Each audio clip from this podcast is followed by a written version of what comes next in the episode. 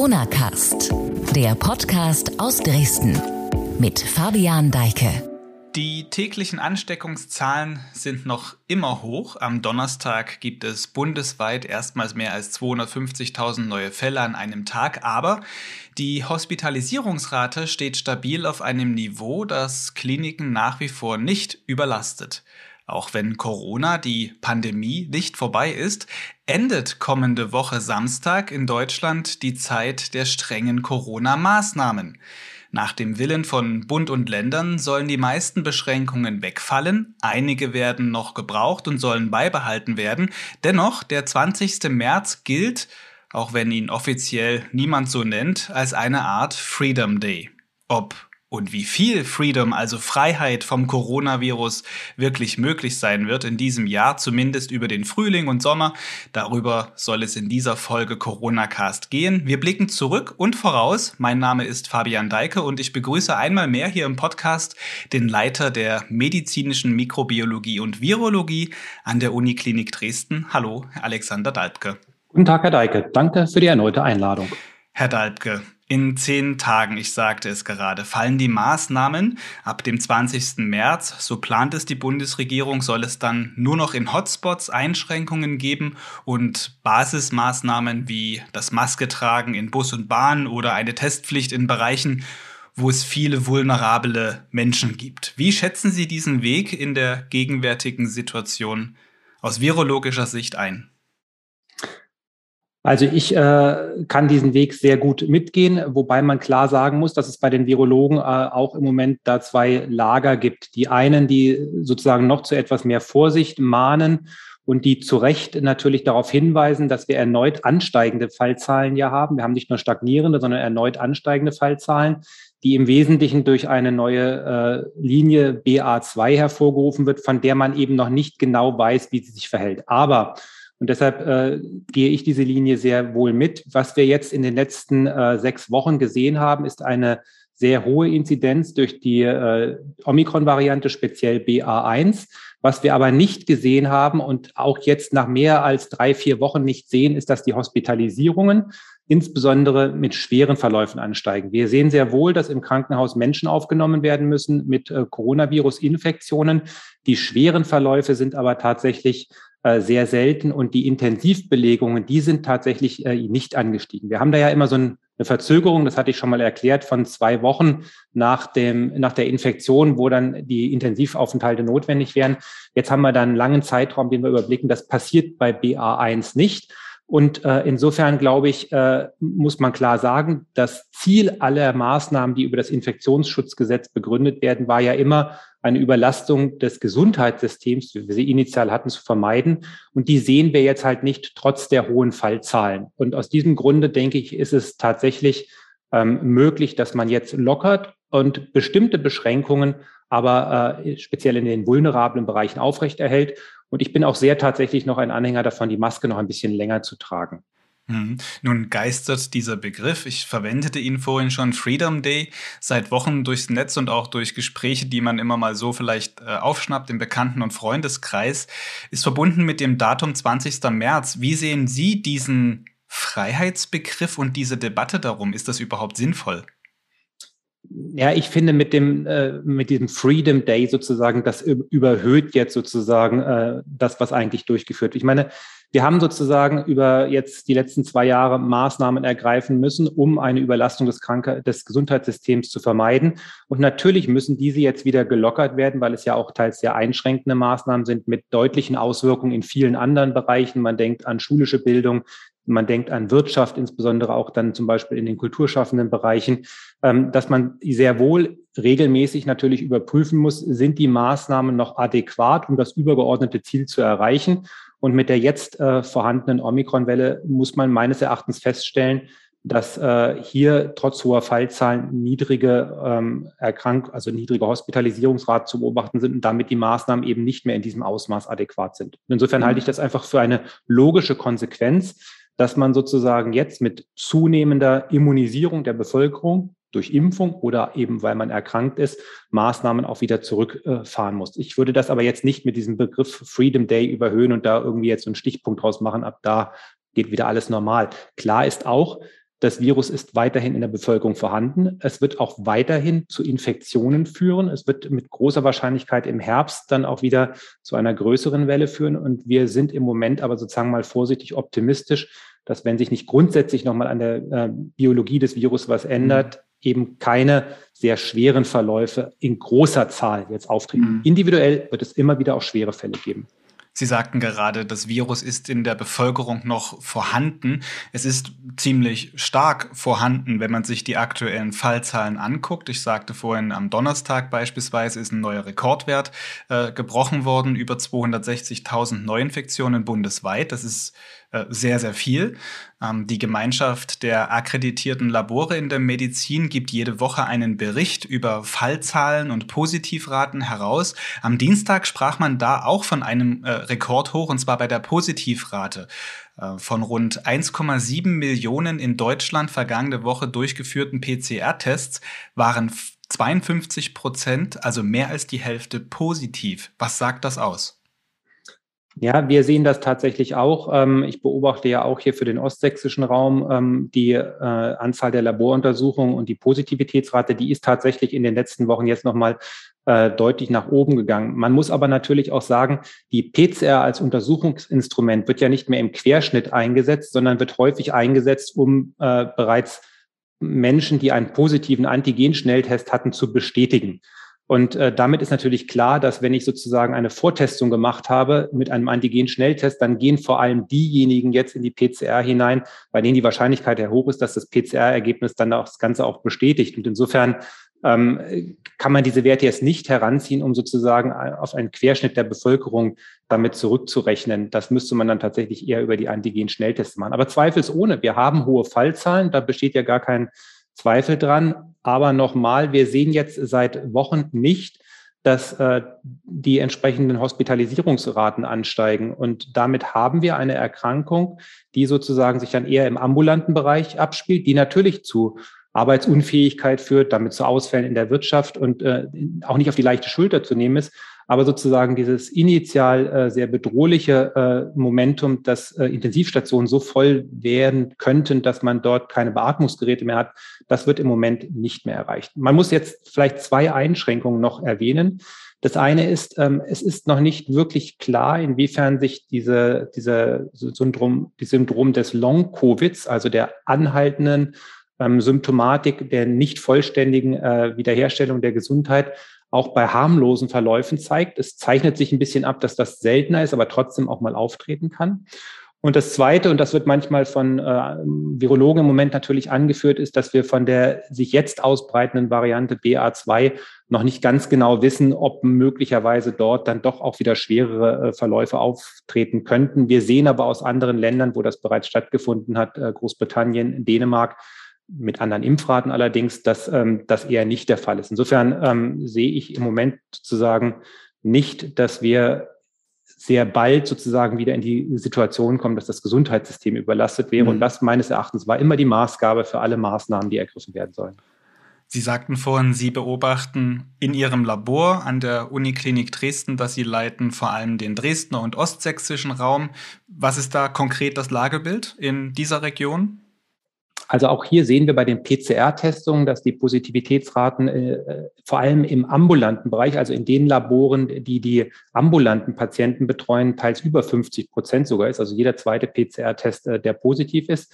Wir selber sehen für den äh, Klinikbetrieb, wir testen hier vor allem ja den äh, Klinikbereich, dass das eher bei einem Fünft liegt, bei 20 Prozent. Aber das sind halt unterschiedliche Patienten. Diejenigen, mhm. die sozusagen im Krankenhaus auftauchen, die untersucht werden, weil sie andere Grunderkrankungen haben. Da sehen wir eher niedrigere Raten. Im ambulanten Bereich haben wir im Moment diese tatsächlich sehr, sehr hohen Fallzahlen. Es ist halt eine Infektion, die sich im Moment weiter ähm, deutlich ausbreitet, im Moment ja sogar wieder ansteigt, aber die sich im Moment eher auf den ambulanten Bereich beschränkt. Hm, jetzt haben wir viel zurückgeblickt, weil wenn man beim Coronavirus, das haben wir gelernt, auf die Lage guckt, schaut man ja eher zurück. Blicken wir mal voraus. Äh, früher hat man den Meteorologen immer gefragt, wie der Frühling oder Sommer wird. Inzwischen fragt man auch den Virologen, wie es so aussieht. Sagen Sie mal, was denken Sie? Frühjahr, Sommer? Ich kann ja leider weiterhin keine, nicht in die Glaskugel blicken sozusagen.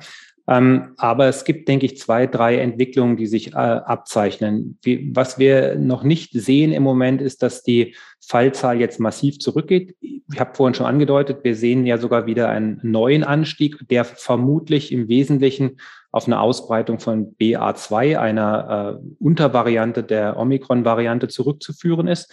Dieses wird noch ein bisschen anhalten ähm, und wird aber dann, davon würde ich ausgehen, äh, tatsächlich in den nächsten Wochen dann auch rückläufig sein. Ich gehe davon aus, dass wir so wie in den letzten Jahren auch im Sommer natürlicherweise weniger Übertragungen haben werden, äh, einfach weil Menschen mehr draußen unterwegs sind. Da ist die Übertragungssituation eine andere und weil dann vermutlich auch meteorologische Besonderheiten UV-Strahlung eine Rolle spielen, wo die einfach die Übertragung von respiratorischen Viren allgemein, aber speziell auch von SARS-CoV-2 seltener wird. Es wird sicherlich so sein, dass auch im Herbst äh, Coronavirus SARS-CoV-2 wieder zu vermehrten Infektionen führt. Und die Frage wird sein, ähm, inwiefern der dann vorhandene Immunschutz, sei es wie gesagt durch Impfung, sei es durch durchlaufende Infektion, dann noch ausreichend ist, um äh, wieder schwere Erkrankungen äh, zu verhindern. Das kann man im Moment nicht sicher sagen.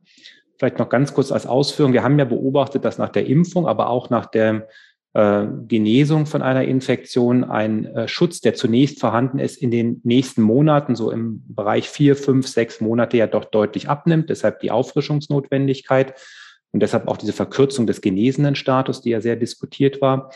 Ähm, und insofern wissen wir, dass das sicherlich keine, äh, keine Immunität ist, die dauerhaft anhält. Aber, und jetzt muss man sich das Immunsystem nochmal vor Augen führen, das Immunsystem verfügt über eine sogenannte Gedächtnisfunktion, Gedächtniszellen. Diese können auch zu späteren Zeitpunkten dann erneut sehr schnell aktiviert werden. Und insofern ist die Situation immer eine unterschiedliche, ob eine Bevölkerung den Erreger noch überhaupt nicht kennt, dann ist sie immunologisch naiv und dann ist sie wirklich gefährdet. Oder ob doch eine, so eine gewisse Grundimmunisierung stattgefunden hat in weiten Teilen der Bevölkerung. Ich denke, diesen Bereich haben wir jetzt tatsächlich erreicht, so dass ich davon ausgehen würde, dass wir im Herbst sozusagen zwar wieder eine Welle sehen werden, aber vermutlich in einer bereits grundimmunen Bevölkerung, so dass hoffentlich schwere Verläufe auch im Herbst dann einfach selten bleiben. Und dann wird das ein Virus werden, wie andere Coronaviren auch, die halt äh, saisonal zu Infektionen führen, zu Atemwegsinfektionen führen, aber nicht mehr diese Krankheitslast äh, bringt, die das Krankenhaus überlastet. Gucken wir mal noch jetzt halt in Richtung Herbst. Was sagt denn das aber aus? Sie sagten ähm, Gedächtniszellen, der, das Immunsystem muss aktiviert werden. Was sagt das aus vielleicht über den optimalen Zeitpunkt für eine vierte Impfung oder für eine weitere Impfung? Ja, das kann ich Ihnen im Moment nicht äh, beantworten. Es gibt Daten zur vierten Impfung, die ja auch empfohlen wird für Risikogruppen jetzt, die zeigen, dass man sozusagen äh, erneut mit der vierten Impfung ein kurzfristiges Ansteigen zum Beispiel von messbaren Antikörpern sieht, die dann aber auch sehr schnell wieder sozusagen, ähnlich wie nach der äh, dritten Impfung, ähm, wieder abfallen. Ich glaube sozusagen, dass ähm, man vermutlich bei, also nehmen wir mal an, jetzt das Virus ändert seine Biologie nicht. Also das ist immer die Voraussetzung, dass nicht doch nochmal eine Mutation auftritt, die eine grundsätzlich andere ähm, Biologie äh, verursacht. Was ist sowas wahrscheinlich, um, um ganz kurz den Exkurs zu machen, weil das interessiert auch viele?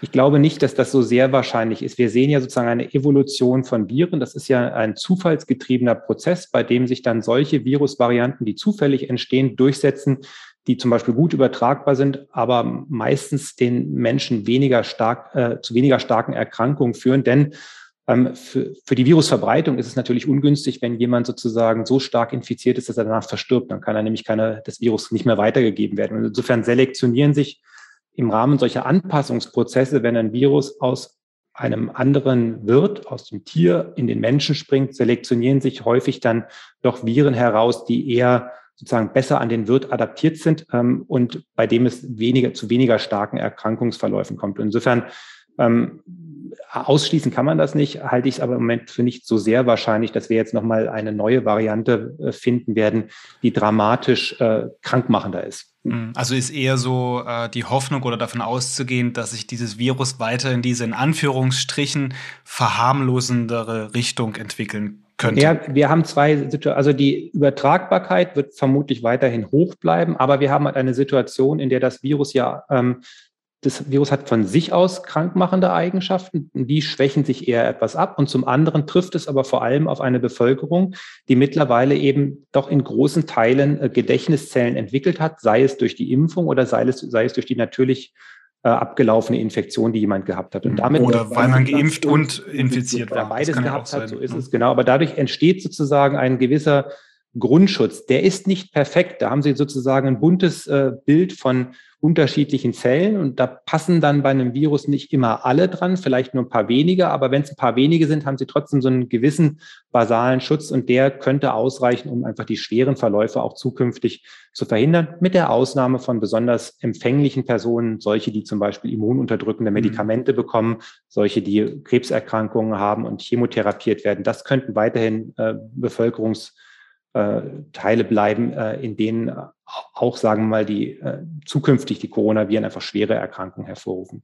Mhm. Das kennen wir ja aber auch von anderen respiratorischen Erkrankungen, dass es dann auch immer wieder vulnerable Menschen gibt, die besonders schwere Verläufe haben.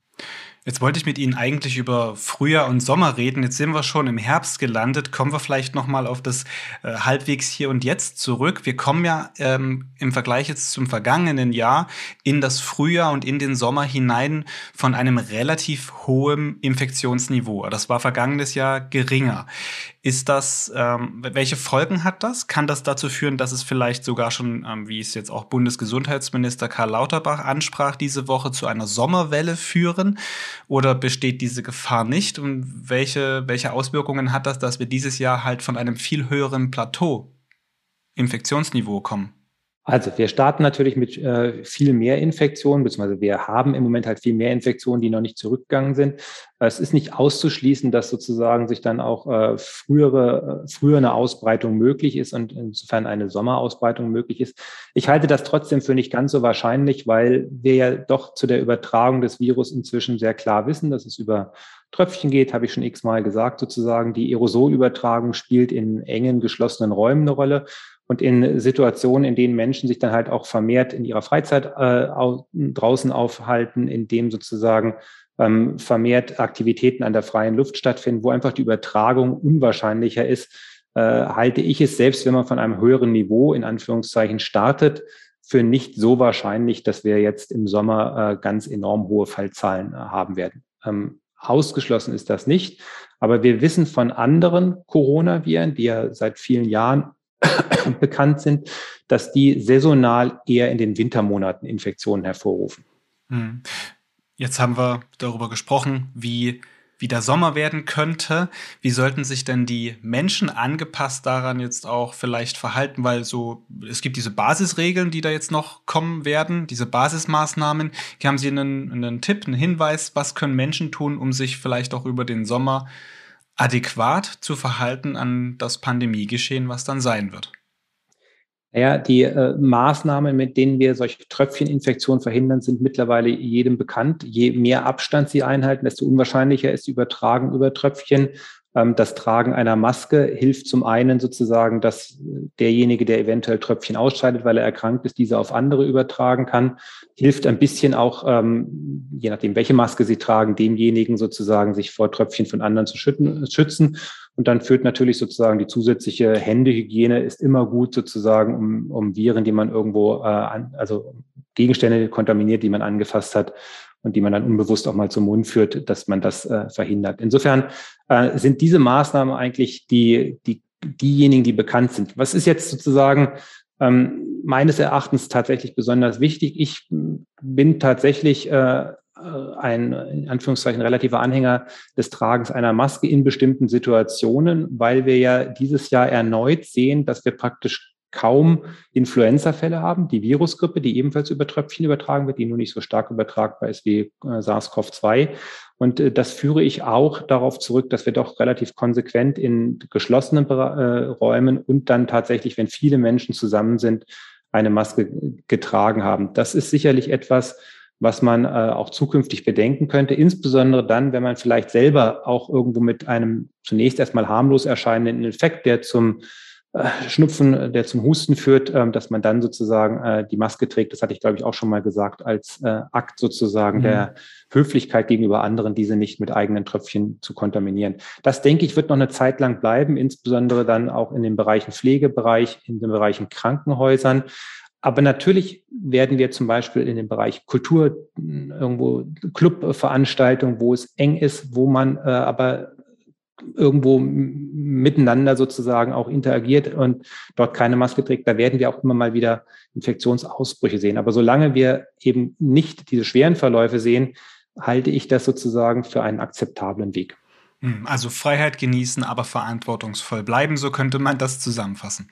Genau, ich denke, ich würde hier auch gerne nochmal sozusagen einfach den Punkt machen, äh, auf eine individuelle Verantwortung abzuzielen, dass halt diejenigen, die äh, erkrankt sind, beziehungsweise die vielleicht auch nur relativ milde Symptome haben, trotzdem Rücksicht nehmen auf andere Menschen und dann lieber tatsächlich mal an dem Tag äh, an der Party eben nicht teilnehmen. Oder aber, ähm, wenn es ganz harmlos ist, dann irgendwo mit einer Maske, so zum Beispiel, wenn es wichtige Termine sind, dann tatsächlich mit einer Maske äh, unterwegs sind, um andere äh, entsprechend zu schützen. Das heißt, wir müssen ein bisschen wegkommen sozusagen von den staatlich sagen wir, vorgegebenen Maßnahmen, die alle sinnvoll waren, aber diese jetzt sozusagen einfach bei jedem Einzelnen verinnerlichen und dass jeder Einzelne sich seiner Verantwortung für das Infektionsgeschehen bewusst ist und sich dementsprechend dann auch verhält. Das wäre, glaube ich, ein Weg, der für eine Gesellschaft insgesamt jetzt der richtige ist. Mit diesem Appell machen wir noch einen Cut, einen kleinen Themenwechsel. Sprechen wir mal noch über das Impfen. Seit zwei Wochen wird in Sachsen der Impfstoff Novavax verimpft oder von Novavax verimpft. Mit dem konventionellen Proteinimpfstoff wurden große Hoffnungen verbunden, die sich nun aber nicht erfüllen. Impfskeptiker oder bisherige Verweigerer lassen sich auch mit diesem Impfstoff nicht impfen oder davon überzeugen. Bisher nur rund 350 Menschen in Sachsen wurden damit vollständig geimpft. Was denken Sie, ist da schiefgelaufen? Den großen Ansturm gab es jedenfalls nicht. Na, ich weiß gar nicht, ob was schiefgelaufen ist. Ich war ja sowieso skeptisch sozusagen, dass man mit diesem neuen Impfstoff, das hatte ich glaube ich in einer der vorherigen Sendungen sogar mal kurz erwähnt, dass man damit jetzt sozusagen äh, einen Großteil der bis dato ungeimpften noch erreichen würde. Ähm, diese Skepsis habe ich vorher schon gehabt, weil ich denke, dass äh, die Menschen sozusagen, die grundsätzlich dem Impfen äh, positiv gegenüberstehen, beziehungsweise die sich durch entsprechende Aufklärung äh, möglicherweise vorhandene Ängste auch haben nehmen lassen, die sind geimpft worden. Und diejenigen, die dann wirklich aus äh, einer sehr bewussten äh, Entscheidung gesagt haben, nee, also mRNA nicht, aber ein Proteinimpfstoff würde ich nehmen, das habe ich schon immer als ein sehr an den Haaren herbeigezogenes Argument gesehen und diesen Anteil eher, als eher gering geschätzt. Insofern wundert es mich nicht, dass wir jetzt auch mit diesem neuen Impfstoff, der meines Erachtens eher von der Presse ein bisschen sozusagen äh, hochgehypt worden ist, äh, als das könnte jetzt der Gamechanger sein, um die noch verbliebenen Ungeimpften zu überzeugen, dass das halt so nicht ist. Es gibt mhm. offensichtlich in einem gewissen Teil der Bevölkerung tiefsitzende, ähm, für den Naturwissenschaftler nicht nachvollziehbare Ängste gegen den Prozess des Impfens allgemein. Und dann ist es egal, ob Sie mit einem mRNA-Impfstoff oder einem Proteinimpfstoff arbeiten. Offensichtlich gibt es dort Bedenken gegen die grundsätzliche Anwendung eines Impfstoffs für diese Erkrankung. Das kann mhm. ich nicht nachvollziehen. Ähm, ich kann auch naturwissenschaftlich das äh, nicht begründen.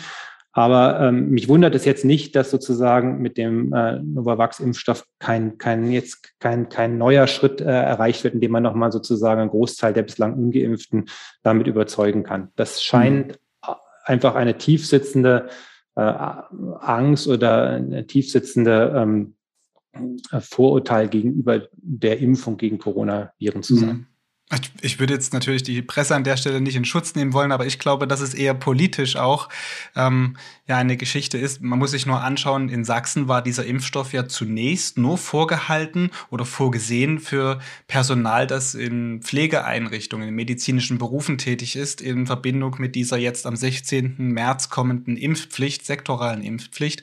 Ähm, wenige Tage später hat man das dann geöffnet und es allen zugänglich gemacht. Also ähm, dieser, diese Annahme, dass das ein Impfstoff wäre, um Menschen davon zu überzeugen, sich doch noch impfen zu lassen, die ist ja auch eine politische.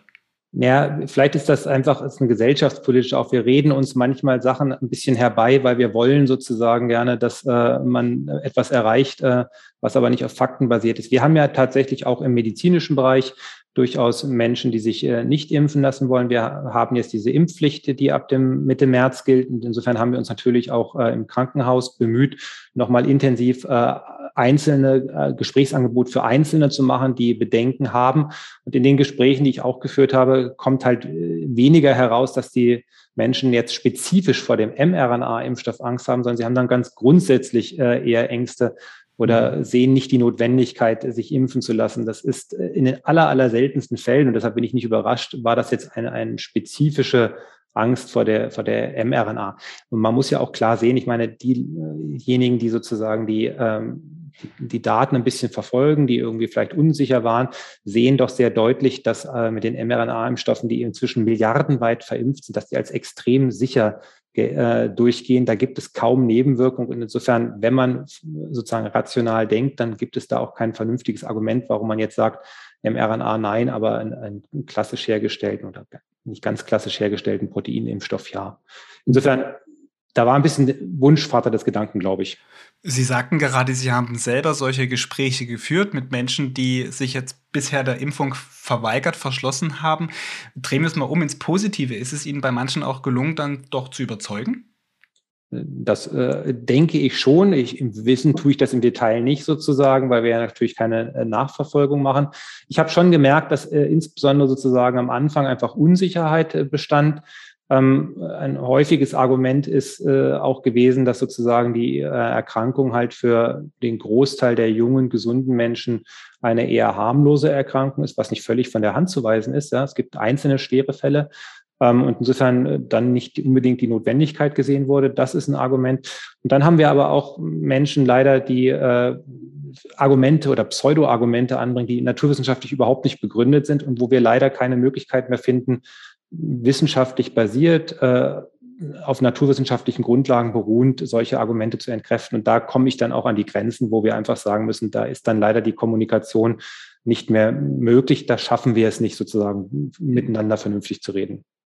Vielleicht schaffen wir es nochmal mit einer ganz kurzen Antwort, wirklich ganz kurzen Antwort, den Unterschied zwischen diesem proteinbasierten Impfstoff und den mRNA-Impfstoffen herzustellen. Na, bei dem mRNA, also am Ende brauchen Sie Antikörper gegen das Spike-Protein. Bei dem mRNA-Impfstoff impft man die Inf genetische Information und der Impfling selber stellt das Eiweiß her und macht dann sozusagen Antikörper. Bei dem klassischen oder bei dem jetzt äh, vorhandenen Novavax-Impfstoff ist es so, dass man Viren, äh, dass man dieses Virus-Eiweiß im in der, Zell, in der Zellkultur, also im Reagenzglas herstellt und dann direkt spritzt. Am Ende ist aber der Effekt der gleiche. Es ist Viruseiweiß im Körper vorhanden und dagegen richtet sich die Immunantwort. Der Weg, mhm. wie man das in den Körper bringt, ist ein anderer. Diese Gespräche mit den Menschen, die sich noch nicht haben impfen lassen, haben Sie ja aus dem Grunde geführt, dass es eine sektorale Impfpflicht geben wird. Ähm, mit Omikron ist die Diskussion um eine allgemeine Impfpflicht ja eher ins Unwahrscheinliche jetzt gekippt, muss man sagen.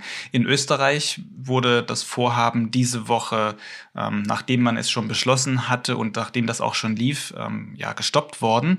Es gibt dort vorerst also keine Impfpflicht mehr. In Deutschland startet nächste Woche die sektorale Impfpflicht. Denken Sie, dass sich diese Debatte um eine allgemeine Impfpflicht, um auf dieses Stichwort nochmal zu kommen, in Richtung Herbst nochmal äh, entwickeln wird, dass das nochmal ein Thema wird oder hat sich das jetzt erledigt? Ich glaube nicht, dass es zu einer allgemeinen Impfpflicht noch kommen wird und dass dieses Thema nochmal äh, diskutiert wird, weil man zum einen sieht, dass diese allgemeine Impfpflicht auch schwierig überhaupt ist durchzusetzen und weil man klar auch sagen muss, dass man mit einer allgemeinen Impfpflicht äh, nicht alle Ziele sozusagen erreichen kann, denn die Übertragung des Virus wird damit nicht komplett verhindert, wird allenfalls äh, eingeschränkt. Und insofern äh, ist es im Wesentlichen der Individualschutz, den man damit sozusagen äh, erreichen kann, der wichtig ist und für den ich werbe. Aber ob der eine allgemeine Impfpflicht äh, dann tatsächlich ähm, sozusagen zu begründen vermag, da hätte ich meine Zweifel und ich glaube nicht, dass wir diese Diskussion nochmal führen werden. Die Diskussion um die sektorale Impfpflicht, um mal ehrlich zu sein, die genügt ja dann jetzt momentan auch damit haben wir alle Hände voll zu tun. Die gilt ja erstmal nur bis Ende des Jahres. Da bin ich gespannt, wie sich das nochmal entwickelt.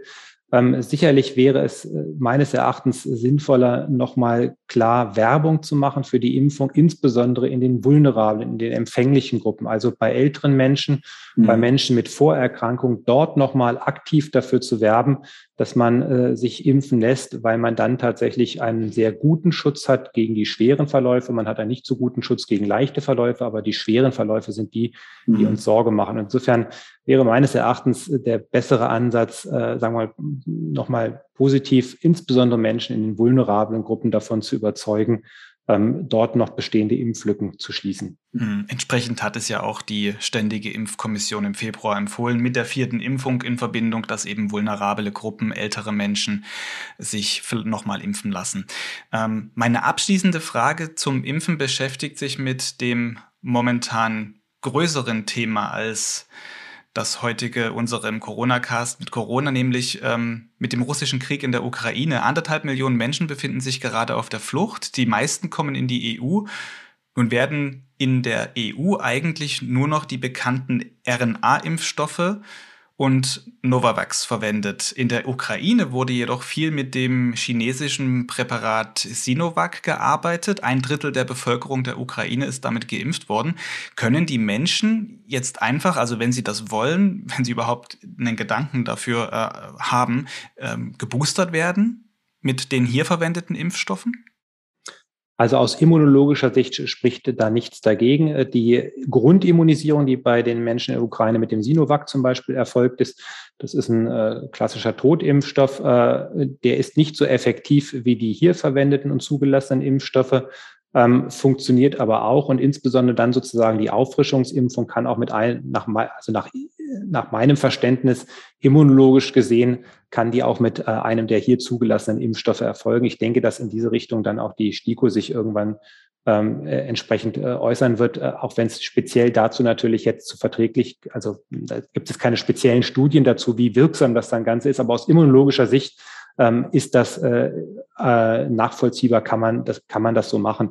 Wird ja im Moment auch äh, empfohlen für die Novavax. Grundimmunisierung würde im Moment für die Auffrischung ebenfalls noch eine mRNA-Impfung empfohlen werden. Äh, das wird wahrscheinlich sogar äh, eine sehr gute Wirksamkeit entfalten, wenn man dann zwei unterschiedliche Prinzipien gemacht hat. Aber prinzipiell ist das möglich.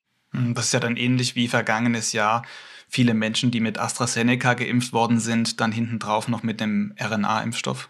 Ja, genau. Ähm, was man gucken wird, ist sozusagen natürlich eine Situation jetzt, dass die, diese Menschen, das trifft bei uns zum Beispiel auch immer wieder in den, schon im letzten Jahr, äh, auch Studierende, die zum Beispiel aus China zu uns kommen, die häufig einen anderen Impfstoff haben. Formal gelten die halt als ungeimpft und haben damit sozusagen Nachteile, was den Zutritt zu, zu bestimmten äh, Situationen beschäftigt. Damit wird man sich nochmal beschäftigen müssen, mhm. ob man tatsächlich jetzt gerade auch im äh, Anbetracht der sich größer abzeichnenden Fluchtbewegungen ähm, darauf besteht, dass sozusagen diese Impfungen, die ja im dortigen Land Lege Artis durchgeführt worden sind, hier als ungeimpft gelten oder ob man sich dort sozusagen anders entscheidet.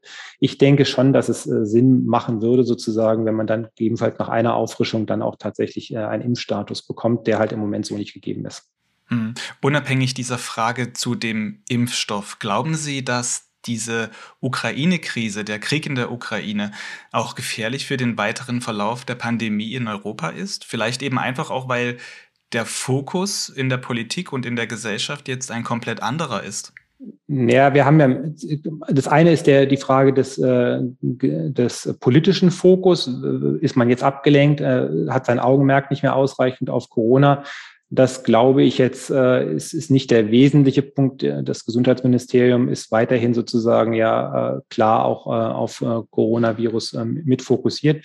Der zweite Punkt ist aber natürlich der, dass im Rahmen von Fluchtbewegungen häufig über äh, entsprechende Erreger, die durch räumliche Nähe, Tröpfchen übertragen werden können, sich dann auch nochmal stärker ausbreiten können. Wenn Sie sich vorstellen, dass jetzt tatsächlich größere ähm, Fluchtbewegungen stattfinden, Menschen wieder auf engem Raum äh, für eine gewisse Zeit untergebracht werden müssen, dann begünstigt das natürlich die Ausbreitung von Erregern und dann kann es sein, dass sozusagen von dort dann auch äh, der Erreger nochmal sich weiter äh, ausbreitet und wieder auch in andere Bevölkerungsteile hineinschwappt. Insofern ist das sicherlich etwas, was zur äh, Ausbreitung, äh, was sicherlich der Ausbreitung eher förderlich ist. Hm. Herr Dalke, auch danke dafür, dass man das nochmal eingeordnet habe. Ähm, dieses Gespräch im Corona-Cast geht so langsam zu Ende. Was denken Sie am Ende vielleicht noch die Frage, ähm, wollen wir uns vorläufig bis Herbst verabschieden? Sie dürfen jetzt wählen zwischen der optimistischen und der eher pessimistischen Antwort auf die Frage ja, wir verabschieden, nicht, äh, verabschieden uns äh, bis Herbst oder vielleicht sogar darüber hinaus. Ich spreche gerne mit Ihnen, aber ich denke sozusagen, dass wir, so wie es im Moment aussieht, jetzt zumindestens was die schweren Krankheitsverläufe und das Dramatische dieses Erkrankungsbild doch äh, den Zenit überschritten haben und wir vielleicht in Zukunft einfach mit Corona leben werden, ohne dass wir dann äh, im Detail jedes Mal uns wieder über Corona sozusagen äh, noch äh, aussprechen müssen.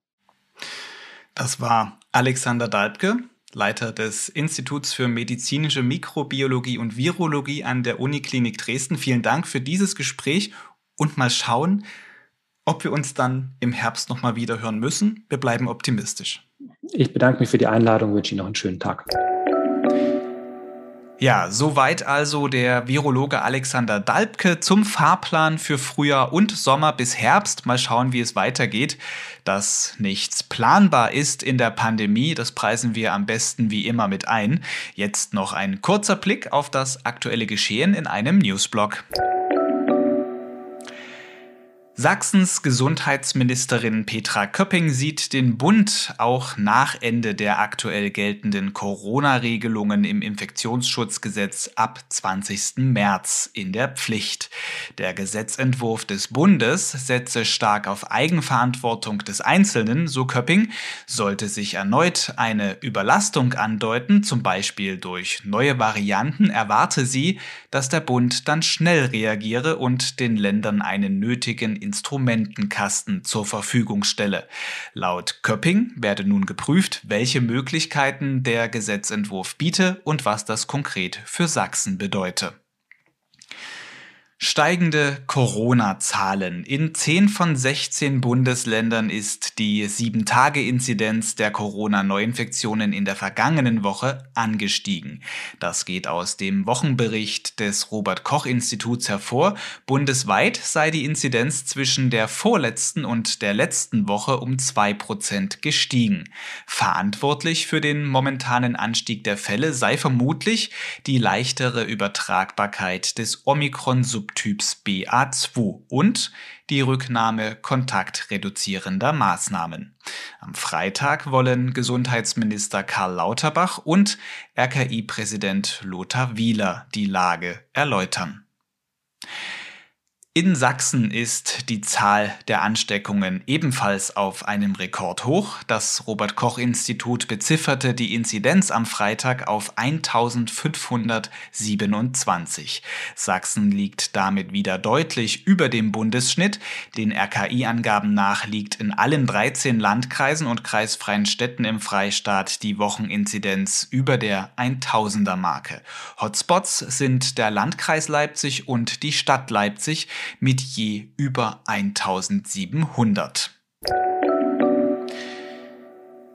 Damit geht dieser Corona-Cast zu Ende. Ein Hinweis wie immer noch zum Schluss. Links zu passenden Inhalten auf sächsische.de finden Sie in der Beschreibung dieser Folge. Über Corona und vor allem über den Krieg in der Ukraine und die Folgen berichten wir nahezu rund um die Uhr in Newsblogs. Bleiben Sie also informiert und natürlich gesund. Tschüss, bis zur nächsten Folge hier.